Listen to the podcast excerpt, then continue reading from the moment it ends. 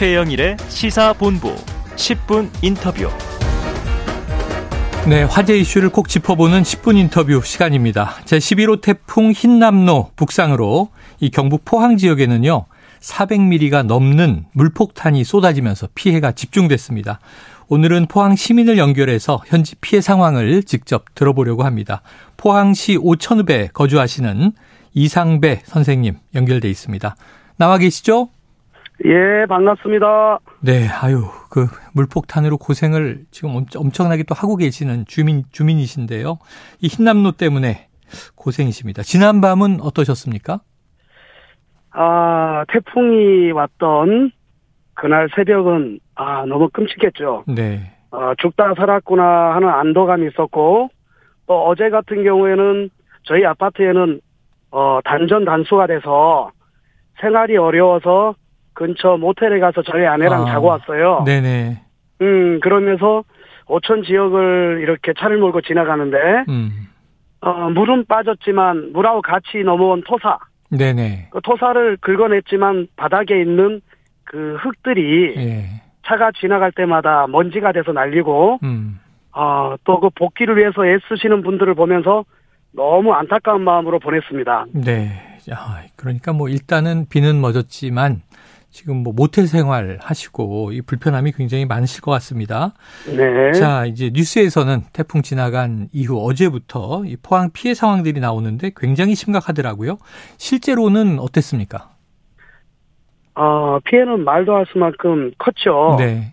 어, 여러 번 태풍을 경험해 보았지만, 음. 야, 살다 살다 이런 태풍만큼은 정말, 네네. 어, 바람보다는 많은 비 때문에 아, 애를 먹었어요. 예. 예.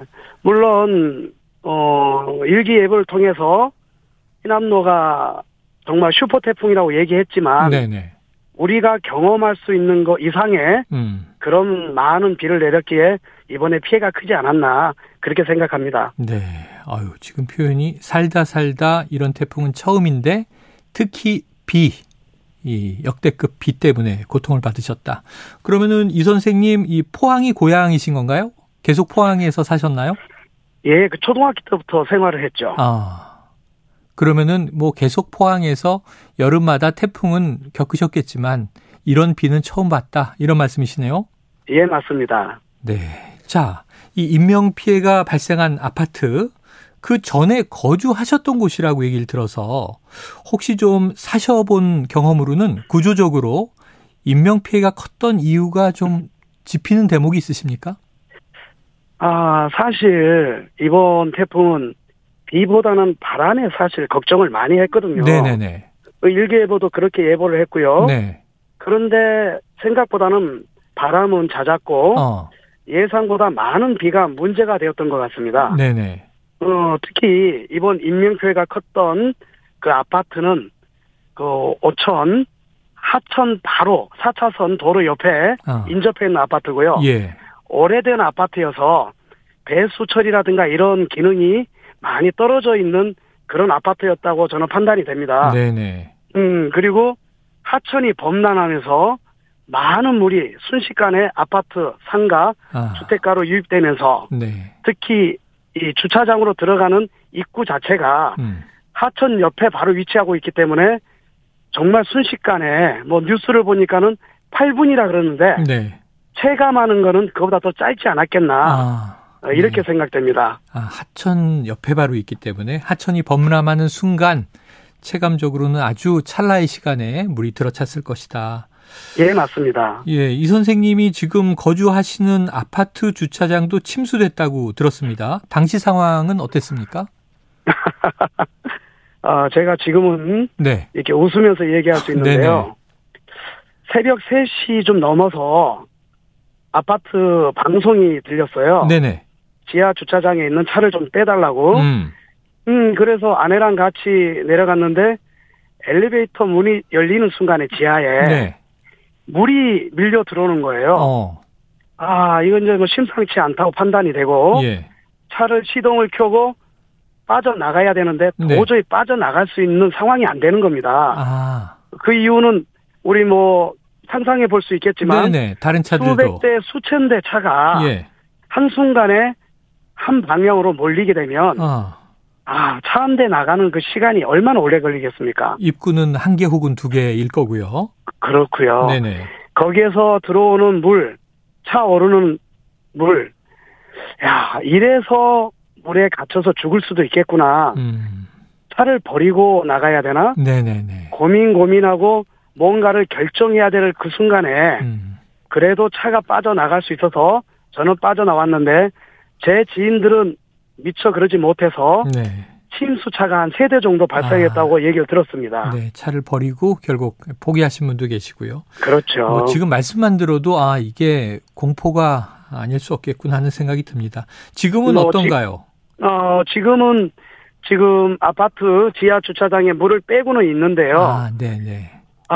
그게 어느 양수기 한두 대 틀어서 음, 뺄수 있는 양의 물은 아니잖아요. 네 네. 예, 그래서 아마 몇 날 며칠이 걸릴지 모르겠고 음, 가장 좀 어려운 거는 단수 단전이에요. 네네.